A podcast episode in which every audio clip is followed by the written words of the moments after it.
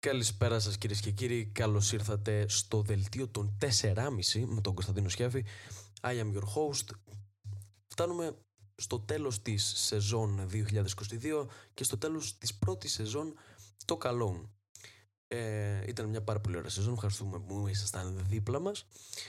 Και πάμε να κάνουμε λοιπόν μια μικρή αναδρομή στα γεγονότα που συνέβησαν το 2022, μιας και κλείνει η χρονιά για να πούμε ένα μεγάλο αντεγαμίσου 2022. Μας έχεις πάει στα αρχίδια. Ξεκινάμε λοιπόν. Η χρονιά ξεκινάει 2 Γενάρη. Γιατί δεν ξεκινάει 1η Γενάρη, ακούω να ρωτάτε, γιατί 1η Γενάρη είναι όλοι πιωμένοι. Τι μπορεί να γίνει 1η Γενάρη, δεν μπορεί να γίνει τίποτα. Οπότε ξεκινάμε τη χρονιά από 2 Ιανουαρίου, που το Ισραήλ γίνεται η πρώτη χώρα παγκοσμίως η οποία δίνει τέταρτη δόση εμβολίου. Πόσες δόσεις θα κάνουμε, έτσι ήμασταν τότε. Πόσες; Έχουμε κάνει ήδη τρεις. Τέταρτη δόση εμβολίου για τον COVID-19 και την μετάλλαξη ε, όμικρον. Η οποία μετάλλαξη όμικρον ήταν η τέταρτη μετάλλαξη, γιατί πολλές μεταλλάξεις είχε αυτός ο COVID. Δεν ξέρω αν θυμάστε, είχε πάρα πολλές μεταλλάξεις. Τόσο, τόσο μεταλλαγμένη, ούτε η X-Men δεν είναι. Μετάλλαξη έτσι και μετάλλαξη αλλιώς και μετάλλαξη και μετάλλαξη. 3 Γενάρη η Αμερική σημειώνει το εκατομμυριωστό κρούσμα COVID-19 μετάλλαξης όμικρον, ενώ η Αγγλία ε, περνάει το, τους 150.000 θανάτους από COVID-19. Ξεκίνησε πάρα πάρα πολύ ωραία η χρονιά, συνεχίζοντας στις 20 Γενάρη η Αμερική αναφέρει λέει 1,34 εκατομμύρια καινούρια ε, κρούσματα COVID σπά, σπάζοντας παγκόσμιο ρεκόρ γιατί η Αμερική εντάξει σε όλες τις μαλακίες πρώτη είναι να πούμε.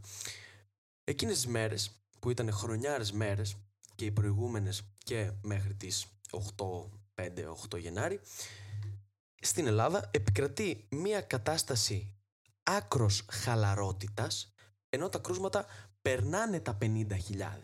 Δηλαδή ότι η πρώτη καραντίνα 5.000 κρούσματα απαγόρευσης κυκλοφορίας μπάτι σκοτώνουν στο δρόμο παιδιά που πουλάνε προστασίες και ναρκωτικά. Και τώρα 50.000 κρούσματα, αλλά έχουμε ρεβεγιόν. Έχουμε ρεβεγιόν. 50 και 38 και 40. Δεν με Έχουμε ρεβεγιόν. Πρέπει να μαζευτούμε, να μαζευτούμε στο σπίτι, να μαζευτούμε όλο το σόι. Γιατί μπορεί τις προηγούμενες χρονιές να κάνουμε πρώτο χρονιά με 4-5 άτομα τους δικούς μας δικούς μας, αλλά φέτος θα μαζευτούμε όλο το σόι στο σπίτι της γιαγιάς να κάνουμε εκεί πέρα χρονιά. Στο σπίτι της γιαγιάς, το λέω συγκεκριμένα, γιατί άμα δεν κολλήσουμε COVID τη γιαγιά, ποιον θα κολλήσουμε. Και έρχονταν συγκίνε, μπαίνανε μέσα και αντί για δωράκι σου λέγανε Από εμάς πήρατε COVID. Δεν, δεν, πήρατε, δεν πήρατε από εμάς. Μα είναι δυνατόν. Μα είναι δυνατόν να μην πήρατε COVID από εμάς. Σας παρακαλώ πάρα πολύ. Με, με προσβάλλετε. Πάρτε και από εμάς λίγο COVID. Φτού. Και σε φτύνανε στο στόμα μέσα σε φτύνανε. Αχ. Περνάει μετά από ένα τρίμηνο ο Γενάρης, γιατί κρατάει παραπάνω από όλους τους άλλους μήνες. Και 1η Φεβρουαρίου, να μπει έτσι ωραία ο μήνας ο Φλεβάρης, ο Ρώσος πρόεδρος Βλαντιμίρ Πούτιν κατηγορεί τις ΗΠΑ ότι προσπαθούν να τον σύρουν σε πόλεμο με την Ουκρανία. Καλά ακούσατε. Οι Ηνωμένες Πολιτείες Αμερικής θέλουν, του λένε του, του Βλαδίμιρ, του Βλαδίμιρο, του λένε πήγαινε να κάνει πόλεμο αγόρνα. Αγόρνα πήγαινε να κάνει πόλεμο. Και λέγαμε εμείς εδώ στην Ελλάδα, αποκλείεται. Αποκλείεται να κάνει πόλεμο. Το παιδί έχει μυαλό στο κεφάλι του. Δεν υπάρχει περίπτωση. Όλο απειλή. Απειλές είναι. Δεν είναι τέτοιος, είναι μόρτης αυτός. Είναι σαν τους σαν κάγκουρες με τις εξατμίσει. Με τα παπιά όμως. 125 αλλά κάνει θόρυβο σαν χιλιάρα. Αλλά είναι μόνο θόρυβος, δεν κατάλαβες. Ε. Σκυλί που γαυγίζει δεν δαγκώνει. Είχα ακούσει ένα μπαρμπα να λέει. Σκυλί που γαυγίζει δεν δαγκώνει. Να ξέρεις, δεν κάνει τίποτα. Και η γιαγιά μου έλεγε ότι αφορμή ψάχνει ο Ερντογάν λέει να μπει και τώρα, άμα γίνει πόλεμος, γαμήθηκε ο Δίας. Θα, μας θα μπει και ο Ερντογάν. Καληνύχτα. Καληνύχτα Ελλάδα. Ο COVID το γαβά του. Το ζούσε λίγο μόνος του. Τα κρούσματα στη Γερμανία υπερβαίνουν τα 10 εκατομμύρια. Γαμήθηκε η Γερμανία, αλλά εμάς δεν. Όχι, δεν υπάρχει COVID. Έχει φύγει ο φόβος του COVID. Υπάρχει ο COVID, αλλά έχει φύγει ο φόβος. Είμαστε στην μετακοβιντική περίοδο που δεν μας νοιάζει. Δεν μας νοιάζει. Έχουμε κάνει και τα εμβόλια και δεν μας νοιάζει. Και μετά βγαίνανε και λέγανε ότι Α, τελικά κολλάνε και εμβολιασμένοι. Μα έχουμε κάνει εμβόλιο. Μα πώς είναι δυνατόν. Μα όχι, κολλάτε. Πρέπει να φοράτε και εσείς μάσκες. Μα δεν είναι αφού έχουμε κάνει το εμβόλιο. Σε παρακαλώ πάρα πολύ. Τι να πω. Τι να πω. Τα μέτρα λοιπόν που ίσχυαν τότε ε, για τον COVID-19 με τα κρούσματα αυτά τα 50-40 χιλιάδες πόσα είδαμε λειτουργούν λέει αποκλειστικά και πλήρως για εμβολιασμένους στα κλαμπ και νοσήσαντες το τελευταίο τρίμηνο. Εγώ γελάω, να ξέρετε, γελάω. Γιατί κάναμε τα πιστοποιητικά νταλαβέρι. Νταλαβέρι, πρώτο χέρι, πρώτο χέρι, πέσω χέρι, τι λέει το τραγούδι. Ε, ε, θα, θα βγεις σήμερα το Σάββατο, θα βγεις σήμερα κλαμπ; Όχι, μπορείς να μου δώσεις το πιστοποιητικό σου; Ναι, πώς σε λένε, Κώστα Σιάφη. Εσένα πώς σε λένε, Δημήτρη Παπαδόπουλο. Φέρτο μου. Φέρα μου το πιστοποιητικό σου. Γεια σας, είμαι ο Δημήτρης Παπαδόπουλος και δεν του μοιάζεις. Κοίτα να δεις, τον ήξερες; Ναι, τον ήξερα. Τον ήπιαμε. Τον ήπιαμε. Γενικά ήταν μια τέτοια φάση.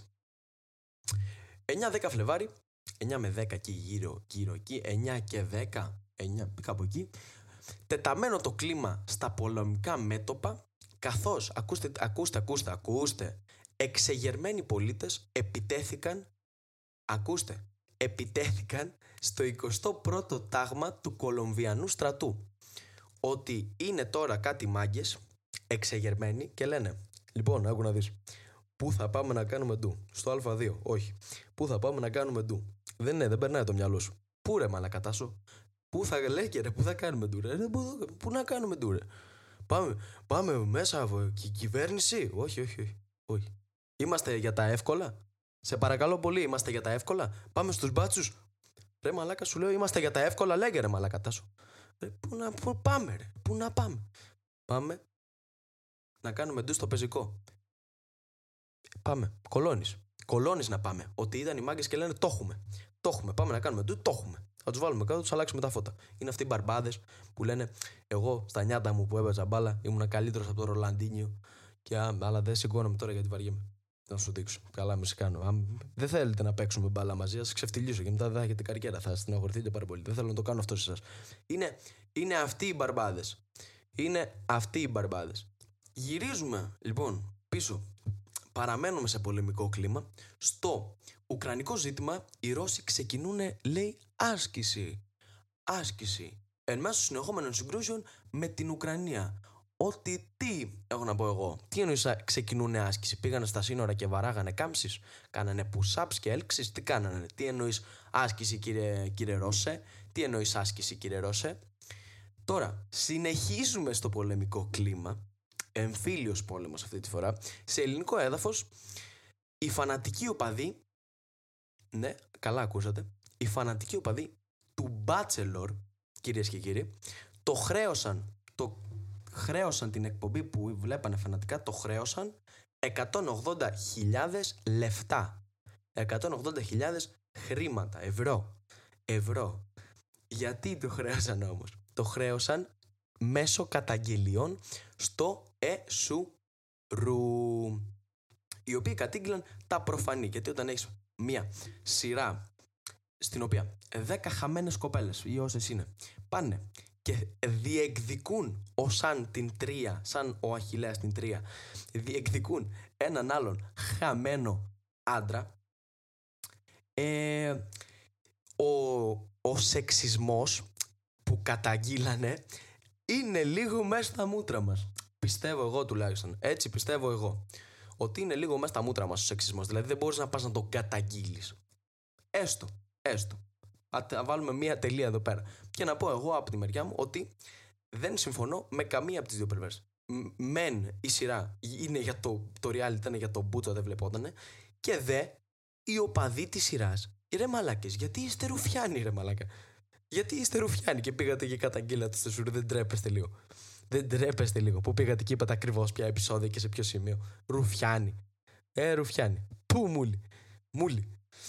Και μιας και πιάσαμε τα ερωτικά ζητήματα έτσι περί Bachelor και τέτοια, υπερπηδώ τις ημερομηνίες 11, 12 και 13 Φλεβάρι και, και αχ, αχ γαμώ τον Άγιο Βαλεντίνο και τη γιορτή των ερωτευμένων και τους ερωτευμένους και τα αρκούδια και τα σοκολατάκια και τα μέλια και, και ο, ο, ο, όλα, όλα. Καταρχάς, Βαλεντίνο είναι ένας. Άγιε Βαλεντίνε. Ένας είναι ο Βαλεντίνο. Ο Βαλεντίνο Ρώση. Εντάξει, δεν έχεις φτάσει σε ένα σημείο που να μπορείς να διεκδικήσεις το όνομα από το παλικάρι. Εντάξει. Εντάξει.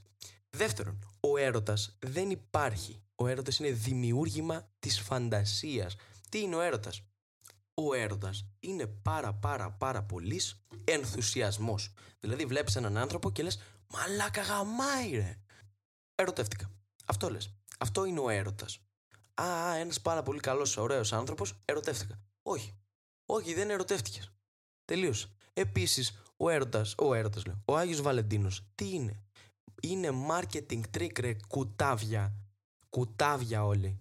Είναι κόλπο του καπιταλισμού για να βγαίνετε και να ψωνίζετε και να παίρνετε ακριβά δώρα και μετά να πάνε και να σας απατάνε και να τα καίνε αυτά τα ακριβά δώρα. Καταλαβαίνετε. Σου λέει Άγιος Βαλεντίνος. Μη, μη και δεν πάρεις τίποτα στο κορίτσι. Ξεφτυλιστούμε εδώ πέρα. Θα ξεφτυλιστούμε. Τσάμπα γιορτή. Μη και δεν πάρεις τίποτα στο κορίτσι. Μα ναι, ε, λες, ναι, ε, να πάρω. Πας, πληρώνεις λεφτά για βενζίνη στο αυτοκίνητο, πας μέχρι τα τζάμπο και λες, λοιπόν, έχετε αρκούδο 1,5 μέτρο. Ναι, το, τόσο είναι και κουπάλα μου. Έχετε 1,5 μέτρο αρκούδο. Έχω, ε, έχετε, πόσο κάνει. 250 ευρώ θα το δώσω. Θα τα δώσω για τον έρωτα. Ωραία δικαιολογία, ε. Είδες τις σου έχουν πουλήσει. Ξύπνα! Ξύπνα, Έλληνα, ξύπνα, ρε πρόβατο, ξύπνα. και καρδιές και πούτσες και βελάκια και να τα βάλετε όλα ομαδικά μαζί, μαζί με τη σοκολάτα στον πάτο σας να τα βάλετε ρε μαλάκες. Στον πάτος σας να τα βάλετε και τα εστιατόρια και τα μέλια. Φάγατε όλο το μέλι. Όλο το μέλι φάγατε. Φάγατε όλο το μέλι. Αλλά ραπτόπουλος. Και εμείς, και εμείς θα κάνουμε ρε μαλάκες. Και πες εσύ, άντε, είστε ερωτευμένοι. Εμείς θα κάνουμε που φάγαμε κέρα το 14 Φλεβάρι πριν από δύο χρόνια. Ναι, πριν από δύο χρόνια, δεν το έχουμε ξεπεράσει ακόμα. Τι θέλεις; Τι θέλεις; Τι, τι να, να τι κάνουμε, ε, επέτειο χωρισμού με Νίκο Οικονομόπουλο και σοκολατάκια; Άντε πάμε από εδώ πέρα. Λοιπόν, παρακάτω. 1η Μαρτίου. Είναι και ένα τραγούδι που λέει 1η Μαρτίου. Έστω. Τέλος. Η Ρωσία σταματάει να κάνει ασκήσεις γιατί πιάστηκε. Πόσα πόσα να κάνουν σταματάει να κάνει ασκήσεις και κάνει ντου σε τηλεοπτικό πύργο με πύραυλο, μάγκες. Έστειλε η Ρωσία γαμημένο πύραυλο σε τηλεοπτικό σταθμό στην Ουκρανία. Λογικά έπαιζε κανένα σοου που δεν του άρεσε και λέει: Όχι, πα! Πάρτο. Θα έπαιζε GNTM, ξέρω εγώ. Απαντά η Ελλαδάρα που δεν το περίμενε κανένας, γιατί δεν έχει. Είναι, εντάξει, είμαστε στο ΝΑΤΟ, αλλά εντάξει, κατάλαβες. Δηλαδή, για τηλεοπτικό σταθμό. Οκ, θα μπορούσαμε να μείνουμε και λίγο άπραγοι. Απαντάει η Ελλαδάρα σε αυτό το πύραυλο λέγοντας Μπολσόι, πούλεψε το μπούλο αγόρι μου, μην πατήσετε το πόδι σας Ελλάδα. Το Μπολσόι είναι αυτό το λέει το μπαλέτο της Μόσχας και η αδελφή Μπολσόι που το βλέπουμε στην ΕΡΤ κάθε Χριστούγεννα ότι Καταλάβατε ποιο λέω. Καταλάβατε τη λίμνη των κύκνων και έτσι κι αλλιώς. Και τους λέει η Ελλαδάρα, μην πατήσετε το πόδι σας εδώ, Ελλάδα. Σας ψοφήσαμε. Μία που θα έρθείτε, μια που θα φύγετε με τις κλωτσιέ. Και απαντάει η Ρωσία και ο Μπολσόη και λέει, Μα δεν θα ερχόμασταν. Είναι live μετάδοση. Θα κάναμε live. Πώς κάνει ο Σιάφης στο TikTok. Έτσι θα το κάνουμε. Έτσι ακριβώς. Αυτό είπαν ακριβώς. Έχω τις πηγές μου. Εγώ τα άμαθα. Εντάξει. Για. Έτσι απάντα η Ελλαδάρα στον πύραυλο. Άδειε οι επόμενες μέρες του, του Μαρτίου μέχρι τις 14 του μήνα που ο, ο κύριος Βλαδιμίριος Πουτίνιος προκαλεί ανοιχτά, ακούστε εδώ, προκαλεί ανοιχτά σε μονομαχία τον Elon Musk τον προκαλεί σε μονομαχία τον Elon Musk, το μεγαλύτερο τρολά που έχει περάσει από τα πλούσια εδάφη. Τον προκαλεί σε μονομαχία ο Βλαδίμηρος ο Πούτιν με έπαθλο την Ουκρανία. Του λέει λοιπόν έλα να τις παίξουμε και όποιος κερδίσει παίρνει την Ουκρανία. Και είναι η Ουκρανία στην άκρη και λέει μάγκες. εμένα θα με ρωτήσει κανένας. Εσύ είσαι το έπαθλο. Κοίτα, θα σου πω, θα σου πω. Άμα εμένα με λέγανε έπαθλο, ότι θα τσακωθούμε εμείς και εσύ είσαι το έπαθλο, θα το έπαιρνε και λίγο πάνω μου. Θα κοκκίνιζα και λίγο. Θα λέγα, «Ε, εγώ, ε, ε, ε, εγώ είμαι, ε, εμένα λέτε, εγώ είμαι το έπαθλο. Εντάξει. Τσακωθείτε λίγο, να, τσακωθείτε λίγο να δω. Ναι, πω, ωραία. Και εγώ είμαι το έπαθλο, ε. Για να δούμε ποιος θα είναι ο νικητής, ποιος θα πάρει το έπαθλο. Σου λέω θα το έπαιρνα πάνω μου γάματα. Γάματα. Βρε, παιδιά, σταματήστε, κοκκινίζω. Δεν διαβάζω. Την επόμενη μέρα, καπάκια, 15 Μαρτίου, η πατρίδα μου τα τρίκαλα, τι γυρνάει και κάνει. Τι γυρνάει και κάνει. Τι κάνουν οι τρικαλάρες Μας χαζέψατε, έχω να πω, στα τρίκαλα. Τρικόιν. Bitcoin και τα αρχίδια μου κουνήθηκαν, έτσι είπε τα τρίκαλα. Και λένε τρικόιν. Ο Άγιος Βασίλης ήρθε νωρίς φέτος. Πάρτε το δικό μας κρυπτονόμισμα. Η πόλη του μέλλοντος, τα λέω και δεν με ακούτε. Δικό μας κρυπτονόμισμα. Δικό μας. Έχουμε ξεφύγει deep. Εγώ αυτό έχω να πω. Κάπου εδώ, μέσα σε αυτές τις μέρες, μεταξύ 15 και 17, δηλαδή στις 16 του μήνα, έχουμε το πιο άχρηστο site, την ίδρυση, το publish του πιο άχρηστου site που μπορεί να δημιουργήθηκε ποτέ στην Ελλάδα. Στο εξωτερικό, άντε να το καταλάβω. Στην Ελλάδα, ό,τι τι. Λοιπόν, υπάρχει ένα site στις 16 του μήνα, το οποίο λέγεται Stargram, που πήρε το όνομά του κανονικά από το Instagram, απλά λέει Star, είμαστε stars εδώ μέσα. Το οποίο τι κάνεις, λέει έχει μέσα διάσημους και εσύ πας και λες ποιος θέλω να μου κάνει ευχή για τα γενέθλιά μου, που ο Σιάφης, Σιαφή, πάρε 70 ευρώ να μου πεις χρόνια πολλά. Καταλαβαίνετε σε τι επίπεδα χαζομάρας κυμαίνεται αυτό το site. Ε, και είμαι εγώ και βγαίνω στην κάμερα και λέω ε, Καλησπέρα, Κατερινάκη. Χρόνια πολλά, να έχεις τα πιο χαρούμενα γενέθλια. Σε ευχαριστώ πάρα πολύ που επέλεξε εμένα για να δώσεις τα λεφτά σου. Το εκτιμώ πάρα πολύ και υπόσχομαι να μην το έχω ξεχάσει μέχρι αύριο. Ε, ε, ελπίζω να μην το έχω ξεχάσει μέχρι αύριο, να έχεις χαρούμενα γενέθλια, να τα χιλιάσεις. Χρόνια, χρόνια καλά, χρόνια ανθυρά. Να είσαι καλά, Κατερινάκη και να με στέλνει το Κατερινάκι και να μου λέει Δεν μου πάτησες Παναγία. Ω, χίλια συγγνώμη και μετά τη στέλνω βίντεο στο Instagram τσάμπα. Αλλά ναι, ξέρω εγώ. Τι μαλακίες είναι αυτές. Άμα έχει δώσει λεφτά σε αυτό το site, μισός άνθρωπος να μαλακά, να πει ότι ναι, θέλω ο κοκλώνης να μου πει χρόνια πολλά. Έχει δώσει λεφτά σε αυτή τη μαλακία, εγώ θα τα παρατήσω όλα. Και TikTok και YouTube και Spotify θα τα γαμίσει τη μάνα. Δεν θα κάνω τίποτα. Δεν θα κάνω τίποτα καταιγισμός ειδήσεων τις επόμενες μέρες του Μαρτίου, καθώς ο Κούλης κουμπώνει επιδοτησούλα στον απλό πολίτη, στο λαουτζίκο, επιδοτησούλα καυσίμων με, τη, με την τιμή της βενζίνης τότε να είναι γύρω στο 2,5 ευρώ. Κάπου εκεί, άμα θυμάμαι καλά, και λέει μην αγχώνεσαι, έχει ανέβει βενζίνη αλλά καταλαβαίνω και εγώ. Καταλαβαίνω και εγώ. Πάρε 22 λεπτά επιδότηση το λίτρο. 22 λεπτά το λίτρο. Δηλαδή, άμα η βενζίνη ήταν στα 2,5, ο Κούλης την έριξε στο 2,28. Τι, τι, κουβαρντά πρωθυπουργό έχουμε μη γαμίσο. 22 λεπτά το λίτρο για ένα τρίμηνο. Και αφού λέει η μέση κατανάλωση ήταν λέει, γύρω στα 50 λίτρα, κάτι τέτοιο, 13 ευρώ το μήνα για τρεις μήνες. Πόσο βγαίνει αυτό, 39 ευρώ επιδότηση. Μας έδωσε ο κούλαρος. Κουλαρέ. Κούλαρε. Τρέλα ρε μαλακα, τρέλα ρε μαλακα. Συνεχίζουμε με χαρμόσυνες ειδήσεις στις 18 όπου ο Κρογονέας παίρνει στα μούτρα κι άλλη, κι άλλη φυλάκα με το ορκωτό δικαστήριο, ορκωτό εφετείο, κάτι τέτοιο, της ε, Λαμίας να του λέει το αρνούμαστε το δικαίωμά σου που έχεις, που δεν θυμάμαι πώς το λένε το δικαίωμα, ξαναμπες μες στη φυλάκη. Μπράβο. Καλύτερα για αυτόν θα σου πω εγώ, γιατί εγώ άμα ήμουν ο Κορκονέας θα ήθελα να μπω φυλακή παραπάνω από θα ήθελα να είμαι έξω.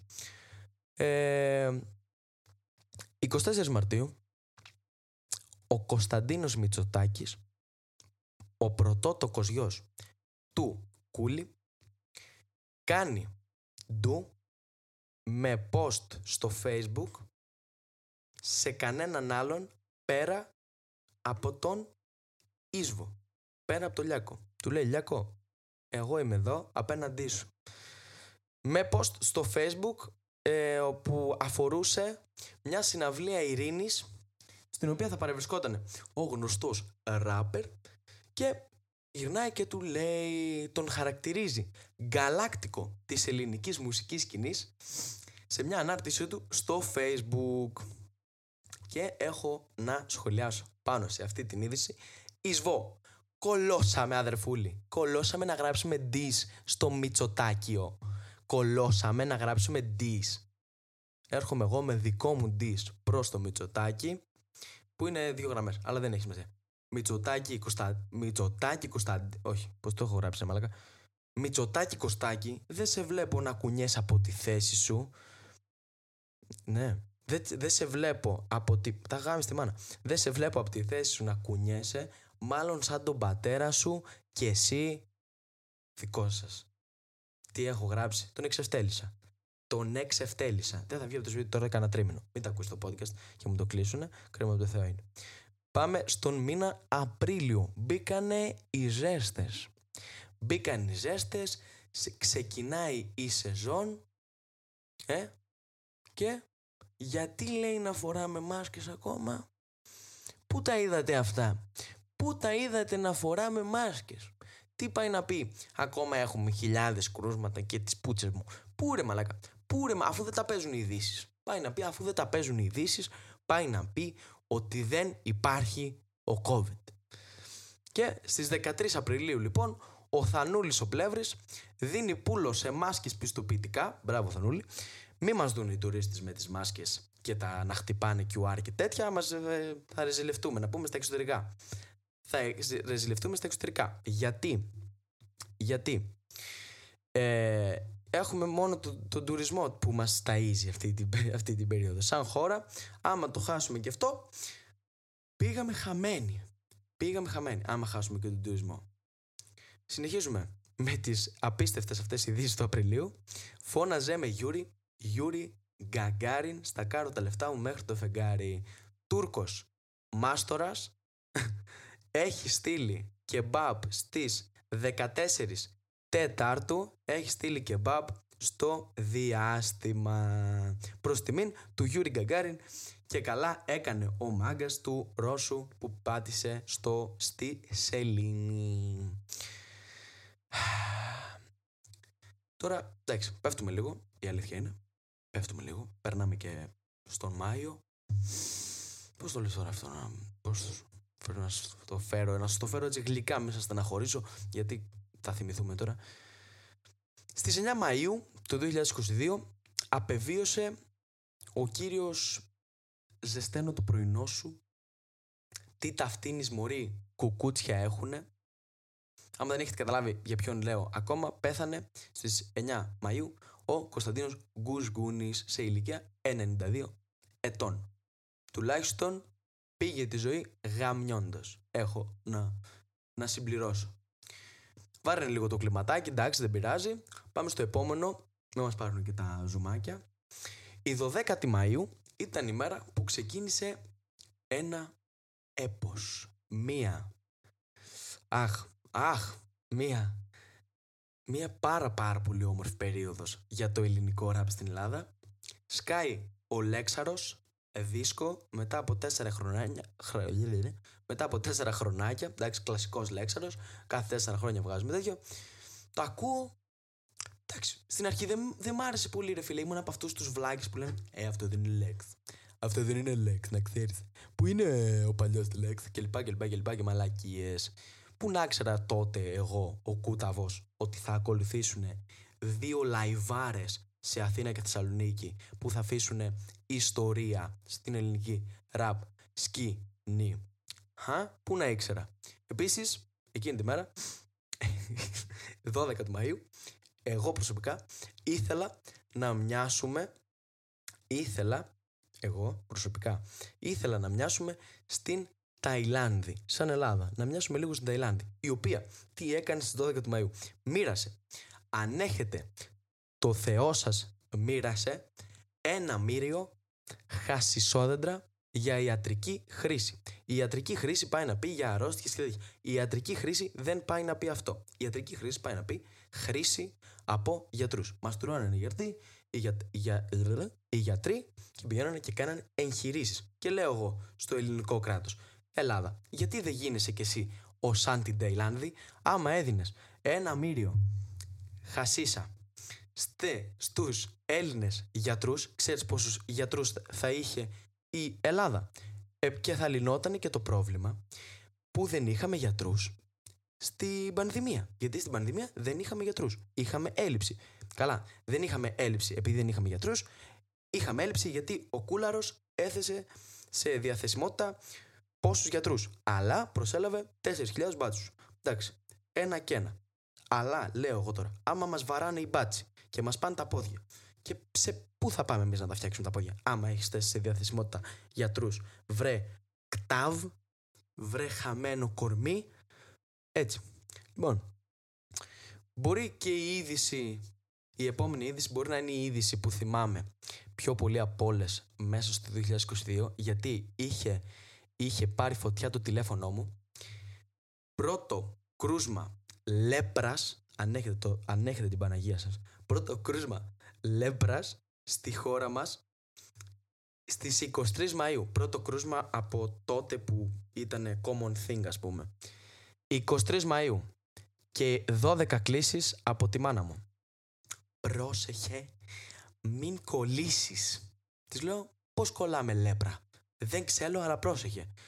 Της λέω, ναι, να προσέχω. Τι να προσέχω ακριβώς; Και να μου φωνάζει, δεν ξέρω. Να προσέχεις. Πρόσεχε. Τι να προσέχω, γαμώ την τρέλα μου. Τι να προσέχω, ρε Πάνο, να μην κολλήσω λέπρα. Με δουλεύεις.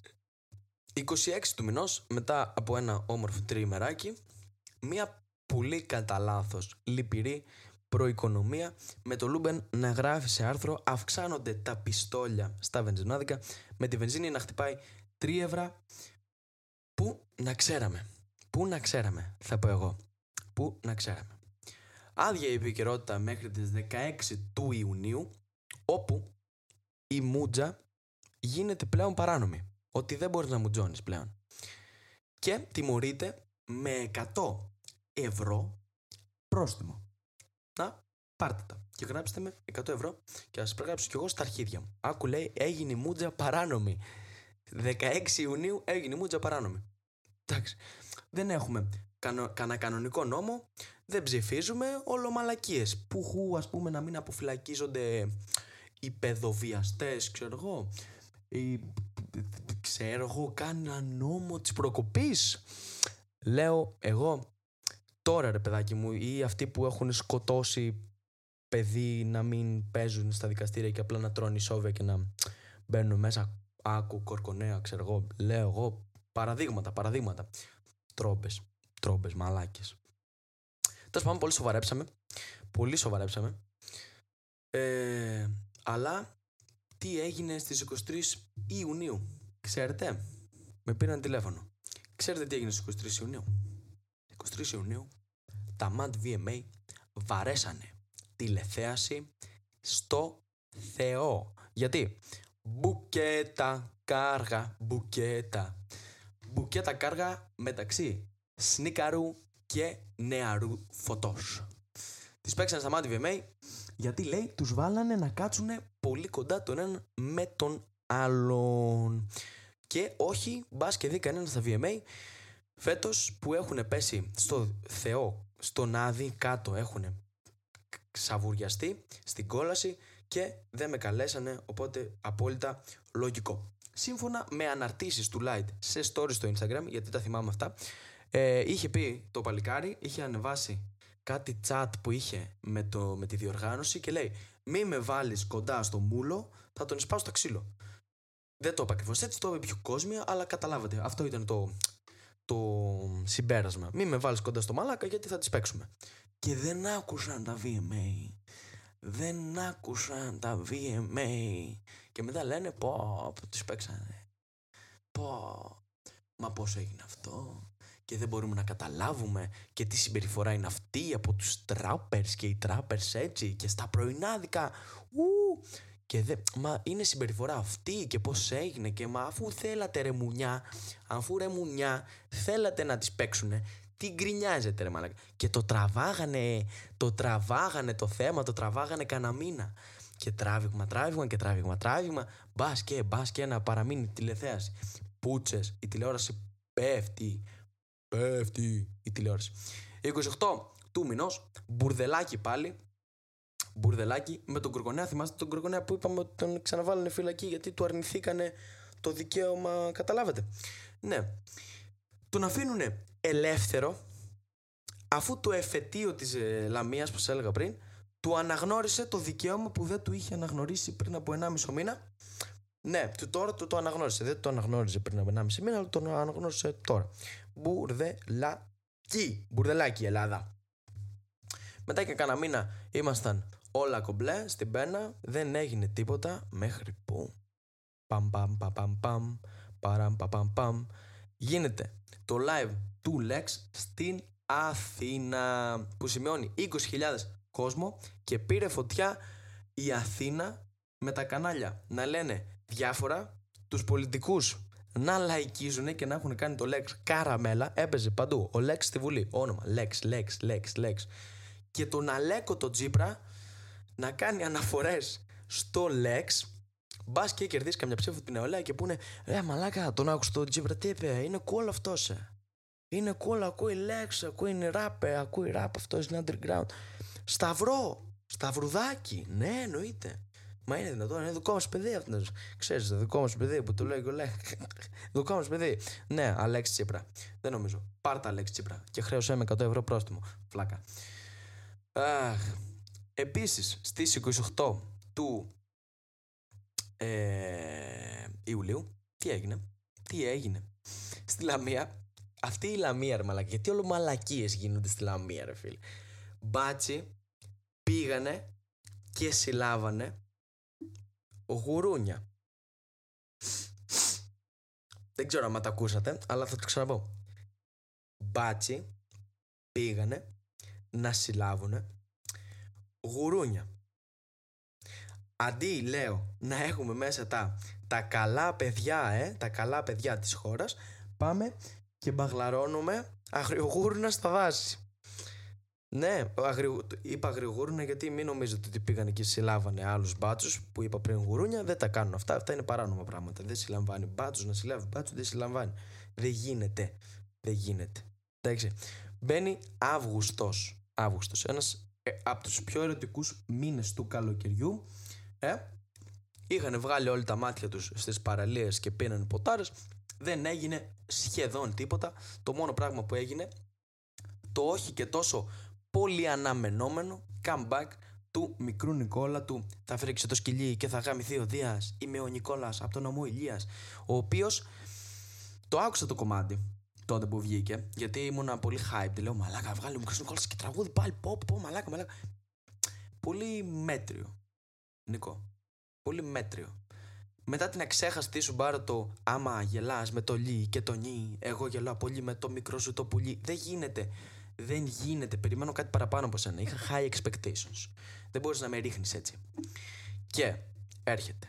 Έρχεται ο μπουρδελός Σεπτέμβρης, αυτή η καταθλιψάρα που γυρνάμε από τις διακοπές και λες: Ξεκινάει ναι, πάλι τα σχολεία, οι μαθητές. Ξεκινάει η σχολή μου πάλι, ξεκινάει η γαμοδουλειά είναι αυτός ο Σεπτέμβρης. Αλλά, αλλά παρήγορος Σεπτέμβρης. γιατί είχαμε το Eurobasket. Το Eurobasket και λέγαμε εμείς. Και λέγαμε να το πάρουμε και θα το πάρουμε. Και Γιάννης θα το κούμπο και MP. Και να μας κλάσει τα αρχίδια και να δεις, λέγαμε με τα παιδιά, εγώ έλεγα με την παρέα μου, Ελλάδα και Ντόντσιτς. Γιατί δεν είναι η χώρα, είναι ο Ντόντσιτς μόνος του μόνος του. Και, στο, και όταν παίζεις στους Mavericks στο NBA, είναι, παίζουν ξέρω εγώ, οι Bulls με τον Doncic. Όχι οι Bulls με τον Dallas Mavericks. Bulls με Doncic. Και λέγαμε Γιάννης Doncic τελικό. Και έρχεται ο Σρούντερ, ο, ο κοντός. Αχ, και το λέω και νευριάζω και μας βγάζει απ' έξω το καβλιτσέκι του και λέει για να το κούμπο ρούφα, ρούφα και μας έκαναν μας έκανε η Γερμανία πουτάνα μας έκανε, το βλέπα το μάτς. Μας έκανε πουτάνα. Μετά από αυτό το μάτς, ο ε, Σρούντερ, τον οποίο δεν τον πρόφερε ούτε μία φορά σωστά ο εκφωνητής Σρόντερ, Σρέντερ, Σμέντερ, όλο λάθος τον έλεγε, ο οποίος Σρούντερ έγινε ο πιο μισητός άνθρωπος για μία εβδομάδα σε ολόκληρη την Ελλάδα. Θυμάμαι σχόλια Παναγίες, Χριστούς, Μανάδες, Πατεράδες και το όνομά του για εκείνες τις βδομάδες ε, με την παρέα μου εγώ τον λέγαμε λοιπόν αυτός ο μακάρι όλα τα μακάρι έτσι τον λέγαμε εμείς λες ο μακάρι όλα τα μακάρι να πάρει μεταγραφή και να πάει NBA πάλι λέω να πεθάνει μπορεί όχι εντάξει το παιδί να είναι καλά όχι να είναι καλά όταν, όταν δεν παίζει μαζί μας ε, στο, ε, στο Eurobasket ή στο παγκόσμιο. Να, όταν, να είναι καλά τις άλλες μέρες. 26 του Σεπτέμβρη όμως, τι γίνεται. Σκάει η είδηση που συγκλώνησε το Πανελλήνιο. Ο Αργυρός ανακοινώνει συναυλία με το 50 cent και το βλέπαμε και λέγαμε δεν είναι αλήθεια, είναι Photoshop. Δεν είναι αλήθεια, είναι Photoshop. Και έλεγα μαλάκα, τι, πώς, γιατί στη δική μου αγκαλιά θα βγάζεις τους χειμώνες in the candy shop του τουρου του. Τι ρε μαλάκα. ό,τι τι, πώς κολλήσαν αυτοί οι δύο μεταξύ τους ρε μαλάκα. Και θυμάμαι στο TikTok είχε γίνει του μουνιού το πανηγύρι, του μουνιού το πανηγύρι στο TikTok, με ρημιξάκια τώρα με όλους τους τραγουδιστές και μετά έσκασε και ο Γονίδης με τον γιο του κολάμπ Γονίδης σαν απάντηση με το γιο του Bob Marley, τραγουδάκι. Να τα ψάξετε αυτά, είναι, είναι, έχουν πλάκα.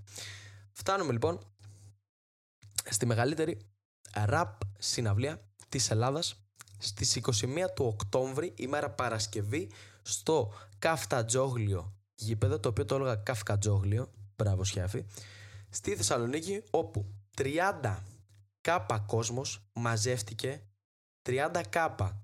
Άμα δεν ήσασταν εκεί, δεν μπορείτε να καταλάβετε πόσο κόσμο είχε. Δεν μπορείτε να καταλάβετε πόσο κόσμο είχε άμα δεν ήσασταν εκεί. Μαζεύτηκε να ακούσει λέξαρο.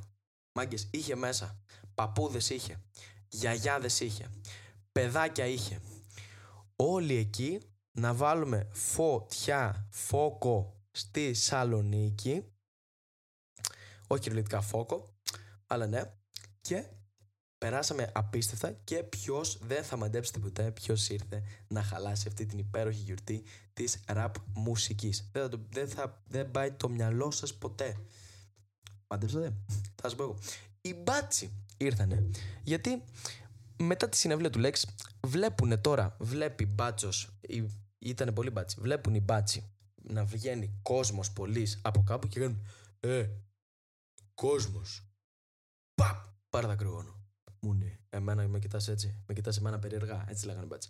Και μετά λένε, λέμε, πάμε να κάνουμε ένα πάρτι στο Απιθύτα, ένα after. Πάμε για after Απιθύτα. Τι θα κάνετε, λένε μπάτσι. Θα κάνετε πάρτι Πού; Στο Απιθύτα θα κάνετε πάρτι και θα πιείτε χαζής, ναρκωτικά και αλκοόλ. Όχι. Παπ. Πάρα δακρυγόνο. Μες στα δόντια. Πάρα δακρυγόνο. Και το ακραίο. Δεν είναι ότι πετάξανε δακρυγόνο στο Απιθύτα. Στο Απιθύτα έχουν ξαναπετάξει δακρυγόνα. Μάγκες, πετάγανε εκείνη τη μέρα δακρυγόνα στη γαμημένη την Αβαρίνου.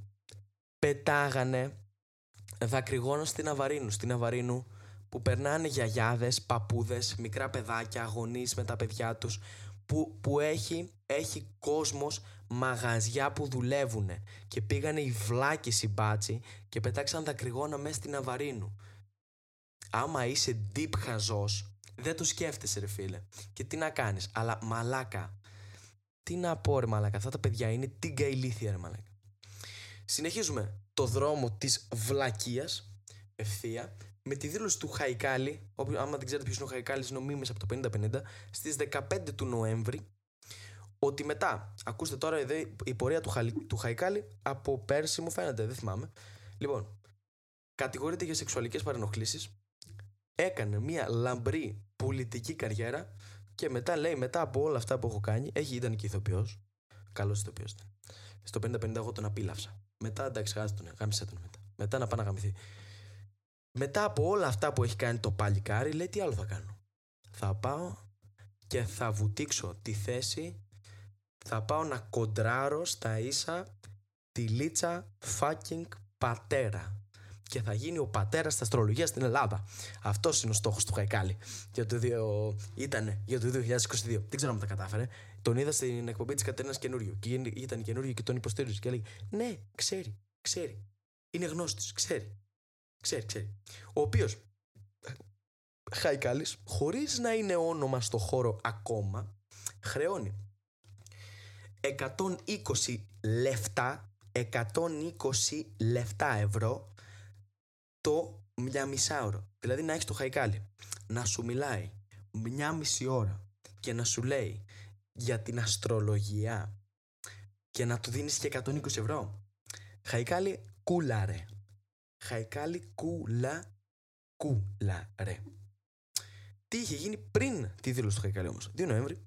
Τι έγινε; Τι έγινε στις 2 Νοέμβρη; Το πήραν λίγο ανάποδα, ε, καταλάβατε. Στις 2 Νοέμβρη ξεκινάει το Μουντιάλ. Η περίοδος που βλέπει μπάλα και φανατίζεται και η κάθε επικραμένη και ο κάθε άσχετος. Και λέγοντας η κάθε επικραμένη και ο κάθε άσχετος εννοώ εμένα.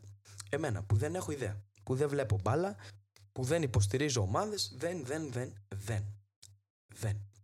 Το οποίο Μουντιάλ, αλλά τι κάνω. Μπορεί να μην βλέπω, αλλά Euro και Μουντιάλ παίζω στοιχηματάκι. Εντάξει. Να μην παίζετε, δεν κάνει καλό να χάνετε λεφτά χωρίς λόγο, αλλά παίζω στοιχηματάκι.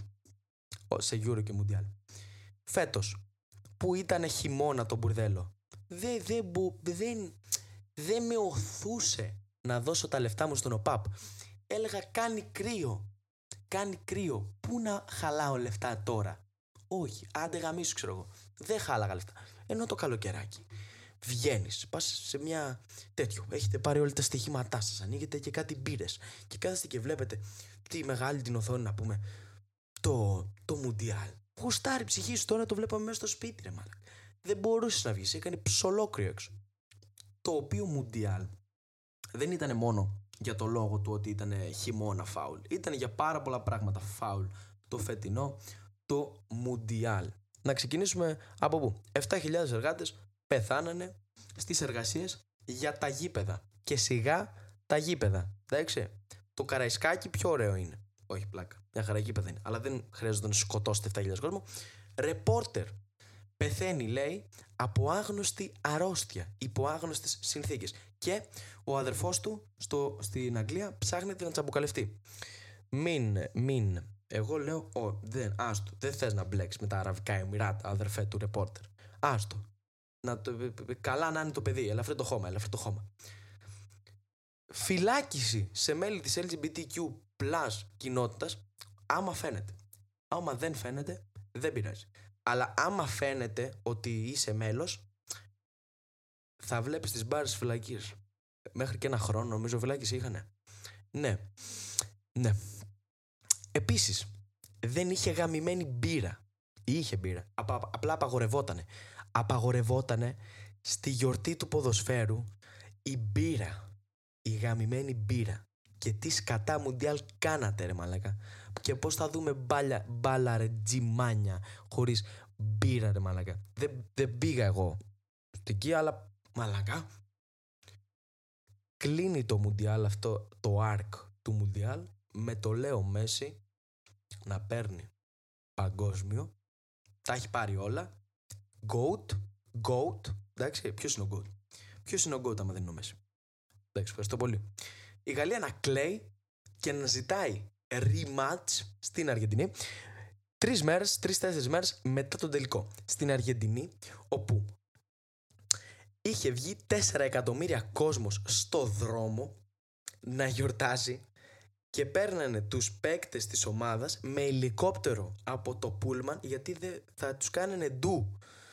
Καταλάβατε; Στην Αργεντινή όπου πήγε κόσμος, πολλοί κόσμος έξω από το σπίτι της υγείας του Μέση και φώναζε «Λέω Μέση, λέω Μέση» και παίρνει η υγεία του Μέση το Μέση τηλέφωνο. «Μέση, και πάσα, γαμώ τη μάνα σου, πάρ' από εδώ πέρα». Ήταν αυτή η φάση. Και πάει η Γαλλία και ζητάει rematch στον τελικό του Μουντιάλ. Και δεν ξέρω τι περίμενε να γίνει, αλλά δεν νομίζω η Αργεντινή να ήταν σε φάση. Ρε λες ρε, ρε μήπως έχουν δίκιο τα παιδιά. Ρε, ξέρεις κάτι. Άντε πάμε, μπορεί και να το χάσουμε, αλλά πάμε. Δεν νομίζω κουτάβια Γάλλοι. Γάλλοι κουτάβια. Μετά λοιπόν από ένα μπαράζ χαρούμενων ειδήσεων Έρχεται ο Δεκέμβρης και στις 5 του μήνα, τώρα εδώ στα κοντά, Μπάτσος πυροβολεί 16 χρονών παλικάρι για 20 ευρώ βενζίνης. Θυμάστε την κατά λάθος προοικονομία που λέγαμε πριν με το Luben; Ναι. Αυτά ο... Ο Μπάτσος υποστηρίζει ότι το έκανε για την ασφάλεια των συναδέλφων του τέλος πάντων και ότι στόχευε στα λάστιχα του αυτοκινήτου. Πρώτον, OK, okay, άντε να δεχτώ ότι το έκανες για την ασφάλεια των συναδέλφων σου. Δεύτερον, πόσο στόχο δεν έχεις ας πούμε. Πόσο στόχο υποστηρίζει ότι δεν έχεις. Γιατί βγήκανε φωτογραφίες από το αυτοκίνητο και η τρύπα της σφαίρας είναι ακριβώς στο τζάμι πίσω από το κάθισμα του οδηγού. Στο κεφάλι πάνω. Πώς γίνεται εσύ να σημάδευες τα λάστιχα και να βρήκες κεφάλι, βρε γαμό τη μάνα σου; Ε, ναι. Διαλέξτε εσείς τι έγινε. Διαλέξτε εσείς. Εγώ έχω διαλέξει, έχω πάρει θέση εγώ. Για μένα προσωπικά, να ξέρετε πάντως, η φάση ξεκίνησε λάθος από την αρχή. Όχι με την καταγγελία του βενζινάου ότι του κλέψανε 20 ευρώ βενζίνη. Με την απόφαση των μπάτσων να κάνουν γαμημένη καταδίωξη για 20 ευρώ βενζίνη. Ωραία. Εκεί πέρα που είναι να κάνετε τη δουλειά σας, γαμώ το Χριστό σας, εκεί πέρα που είναι να κάνετε τη δουλειά σας, δεν την κάνετε. Όταν είναι για μαλακιούλες, για πούτσες μπλε, για να δείξετε ότι και καλά, τίποτα. Τι κάνετε; Τα διπλώματα παίρνετε και, και σουφρώνετε μηχανάκια. Και πυροβολάτε κόσμο στο κεφάλι. Ειδικά 16χρονα και 15χρονα παιδιά. Αυτή είναι η ειδικότητά σας. Εκεί πέρα που είναι να κάνετε τη δουλειά σας, δεν την κάνετε. Πάτε να πιάσετε αυτούς που ληστεύουν τα περίπτερα, τους περί... αυτούς που ληστεύουν τα περίπτερα και τους υπόλοιπους στη πούτσα σας μαλάκα. Όχι, όχι, πιάσαμε το αυτό που έκλεψε τέσσερις τσίχλες από το περίπτερο. Είναι εγκληματίας, εγκληματίες. Βλέπε, Ελλάς, Ελλάς, ελληνική αστυνομία. Βλέπε κοκλώνει. 4K κεφάλαιο να ανοίξει εταιρεία. 4K κεφάλαιο δεν ανοίγω φούρνο, ρε μαλάκα. Όχι εταιρεία. Όχι εταιρεία. Συν ότι έχει χρεοκοπήσει πόσες εταιρείες στο παρελθόν. Και τι είπε το ελληνικό κράτος, πάρε παιδί μου, πάρε παιδί μου 9 μυριάκια. Τα είχα και κάθονται, θα κρύωναν. Πάρε, πάρε 9 μυριάκια, θα τα χάλαγα. 9 μυριάκια, ε. Μπάσταρδι, μπάσταρδι, μπάτσι χάμο, μπάσταρδι, πολιτική μπάσταρδι όλοι. Πανηγύρι, μαλάκα, πανηγύρι. Το πανηγύρι εντωμεταξύ συνεχίζεται με τον κούλι τη μέρα που πυροβολήθηκε, που πυροβόλησαν το παλικάρι, την ίδια μέρα βγαίνει ο Κούλης και ανακοινώνει 6 κατοστάρικα χριστουγεννιάτικο δώρο σε αστυνομία και λιμονικό. Μπράβο, Κούλη. Συ, συγχαρητήρια, Κούλη. Κούλη, το μουνί της μάνας σου, ρε Μαλάκα. 6 κατοστάρικα την ίδια μέρα, ρε Μαλάκα. Πήγαινε, δώστε και το χέρι, πέσει. Μπράβο, μπράβο στο παιδί, αυτό είπες. Αυτό είπες. Μπράβο στο παιδί που πυροβόλησε. Μπράβο στο παιδί που πυροβόλησε. Χαροπάλευε, χαροπάλευε το παλικάρι μέσα στο νοσοκομείο Θεσσαλονίκης. Το νοσοκομείο Θεσσαλονίκης αρνούταν να δώσει εξελίξεις για την κατάσταση του παιδιού και περίμενε, περίμενε έξω ο πατέρας και η μάνα και βγαίνει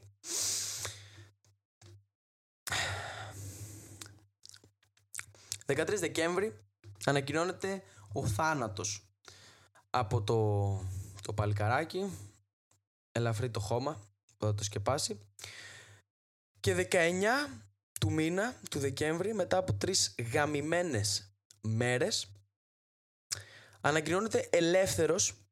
Αυτό είναι τίτλος άρθρου. Ελεύθερος αστυνομικός που πυροβόλησε 16χρονο Ρωμά. Που πυροβόλησε. Ωραία, που πυροβόλησε. Όχι ελεύθερος αστυνομικός που δολοφόνησε 16χρονο Ρωμά. Όχι, που πυροβόλησε. Που πυροβόλησε.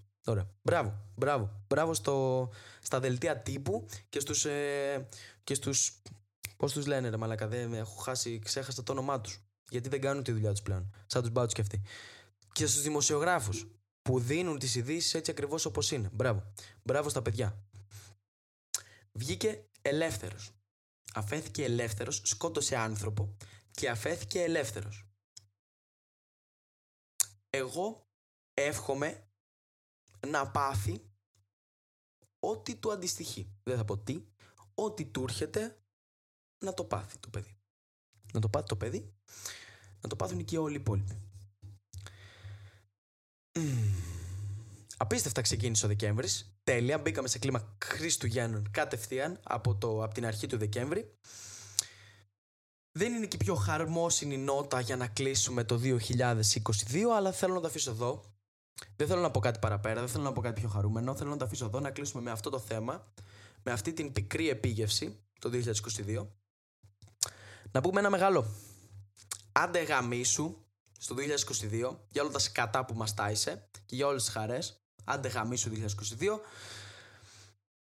Και μέχρι την επόμενη σεζόν θα σας ενημερώσω πότε να πάτε να γαμηθείτε κι εσείς.